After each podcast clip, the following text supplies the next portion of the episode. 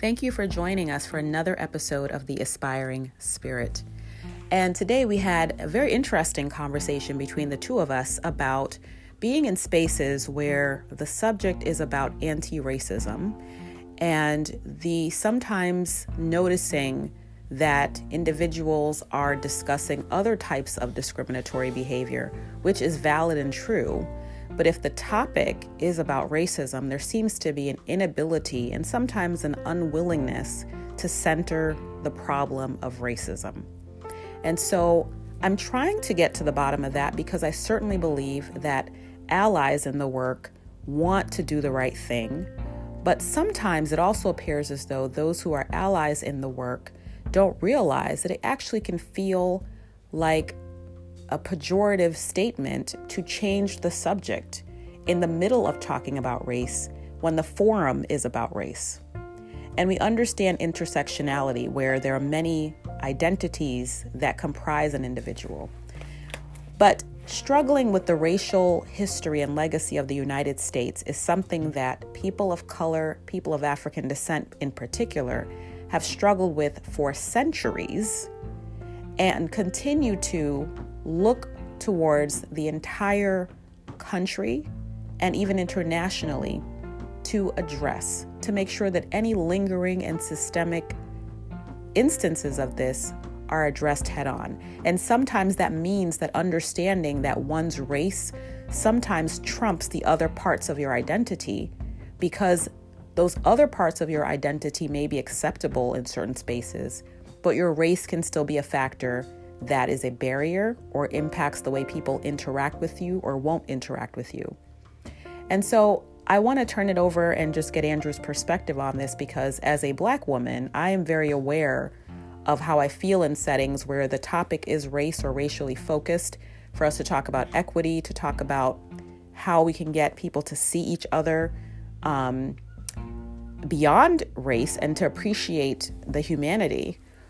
But I also know that we concern ourselves with all the other groups that are marginalized. And I'm wondering how, how does one communicate wanting to center racial equity and justice concerns without feeling like there is a competition for that airspace? Like, how do we get folks to focus on that without feeling as though they're being um, asked to not care about other groups? And is there something to that inability to want to focus on that as a conversation? Thanks, Kane. Yeah, it's it seems really interesting, and I wonder in the current context with the what seems like an acceleration of a variety of concerns resulting in some communities, particularly municipalities and school districts, hiring DEI directors or staffers to work on what ends up becoming a very wide range of issues.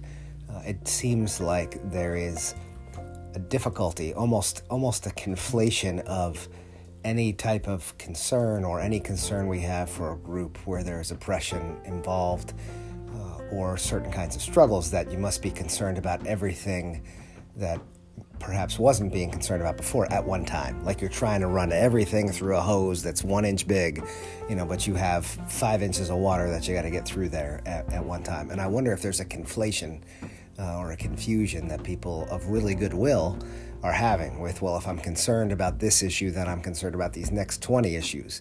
And it dilutes, it dilutes focus and dilutes prioritization. Uh, so almost like there's an inability on the part, especially of white people, to say, hey, this this can, this issue is a concern, maybe has more risk or damage or a longer history than others, or even to just have a conversation about one thing at a time, respecting the the urgency uh, or the the desperate pressure of a certain issue. That if you raise one issue, I think what we're seeing a lot, you and I and others, is if we're in a conversation about one issue, invariably somebody wants to talk about ten other issues that are unrelated but are related to important things. Um, and is there is there an, is it a, is it even a form of a microaggression that especially white audiences talking about DEI issues can't take one item at a time, particularly issues related to racism and particularly racism against the black community, if they can't focus on that for a deep period of time and grapple with what is a, as you said, a multi century problem, without diverging into into other territory? Do you think it's do you think it's intentional or is it is it a microaggression by intent, meaning I will dilute my focus on this issue by bringing in other legitimate issues, or is it perhaps accidental, uh, or or is it that people are for some reason in the last period of years so uh, focused on so many things that they can't seem to focus on things long enough or deep enough, consistent with the urgency or the priority or the seriousness of the particular issue? How do you see that? Yeah, I think it could be all of those things, but I think our conversation is meant to sensitize individuals who mean well about that possibility yeah. that if you go to an affinity space and the purpose is to talk about any number of things, let's say talk about being a new parent, and someone in that space wants to talk about what it's like to be working with aging parents. Mm that's great, but it's related and not quite. And so maybe that person came for support around their need to know how to mother a new infant. Right. Now, if they want to talk about how their parents mothered them and then what it's like to deal with somebody who's aging and has other types of issues, totally valid, but just in that space, perhaps not the topic, and can feel like you are diverging from the kind of support that someone has come to that space to receive. Mm. And likewise, there are spaces where the intention is to talk about all the ways our society is fractured around discrimination. And those are explicit, like our human right. rights committees right. and other um, spaces like that are meant to tackle multiple things. However, even in those spaces, you may choose a topic, you may choose a focus at a time in a meeting to address a specific issue in the community. Right. And then we give that thing its due so that we can respect that unique concern. Because although there's intersectionality, there's instances where for that individual or community, the issue that needs to be prioritized is a specific one. Right. So when I enter spaces where the express topic is anti racism or an issue of racial injustice has occurred, and someone says, but what about these other things? Right. Why are we only talking about race? It feels like there's an inability to focus because there's a fear that race may take the prominence away from something else that someone is concerned about. And at the end of the day, Martin Luther King said it really well. There is the sense that it's difficult to focus with the urgency that the black community was feeling at that time. Mm. And so people would say, well, let's focus on some anti poverty projects. Right. Let's focus on some other things because we want to get this through the Congress. We understand the need for being politically savvy, but at the same time, Martin Luther King was saying, I hear you, but you don't need to procrastinate, and you also don't need to lose focus because you're concerned that an over focus on race back then in the 60s would cause political upheaval.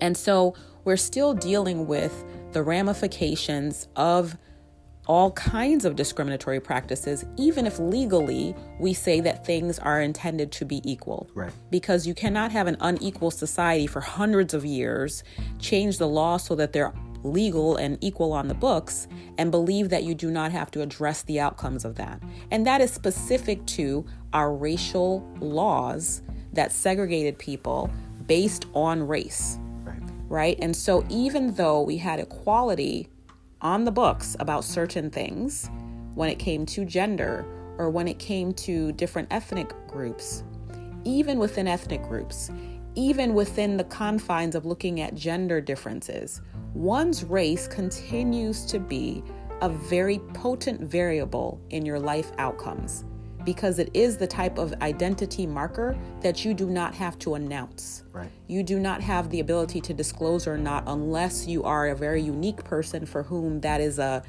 ambiguous or vague way that you appear. But for many people of color, it is out there in the world when you leave your house mm. and for reasons that are varied individuals can choose to be comfortable with you or not, to give you access to things or not. And sometimes you don't even know you know, that it's happening until it's already happening. And we want to ultimately rid society of this notion that any races are superior to others. It's that simple. Mm. Bob Marley said it, Martin Luther King said it, you know, Jesus, you know, any look at any of your spiritual texts. I mean, there's all this conversation about people being of one family. So if we know that race continues to be a context within which there's disagreement about that and there's a hierarchy that's assumed, I think it's okay to make space to talk about that. And it's okay to make spaces where that is the focus of the conversation and that is the focus of the affinity by which people come around. Mm. And ask others to sort of focus in on that, but not necessarily say that it means your other concerns are invalid. It's right. just in this space at this moment, this being able to focus on that is important. Yeah, I think that's that's well said. As always, I feel like we should pause to point out it's Bob Marley's birthday next week, but that's a different issue. Excellent. Uh, so everybody celebrate accordingly.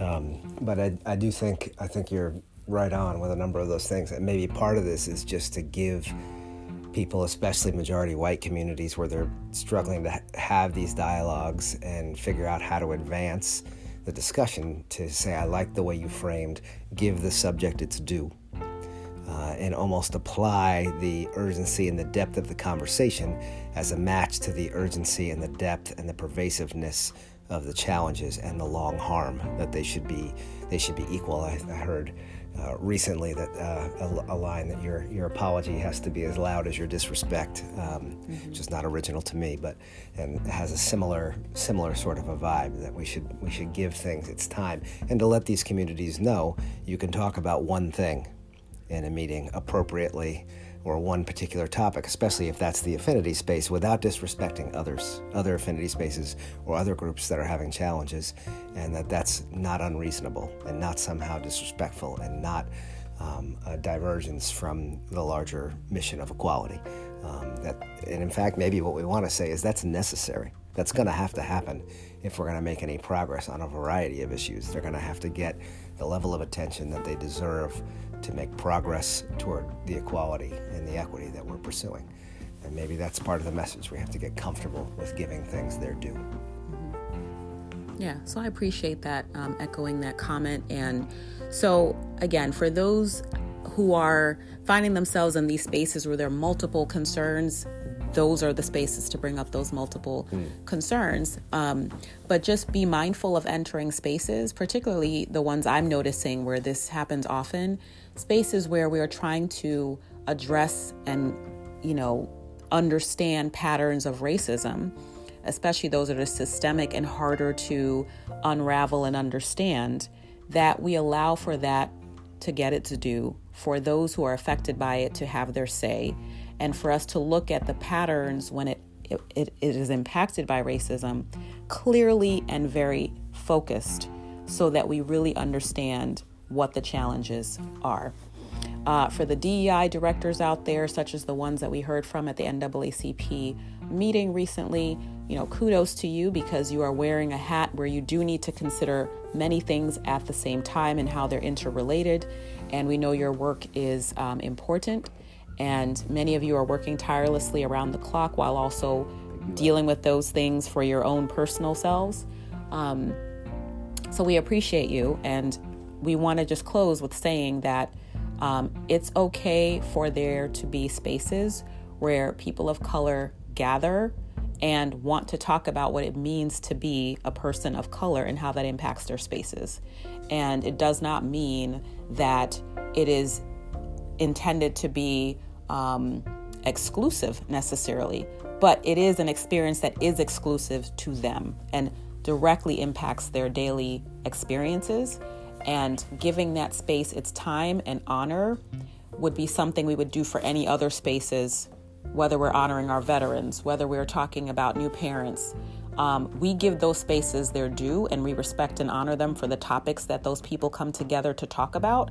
And we want to also ensure that we respect and honor spaces where we are really focusing on issues of systemic racism without feeling like they need to be justified or that they need to be um, sharing space for others to feel comfortable with the topic.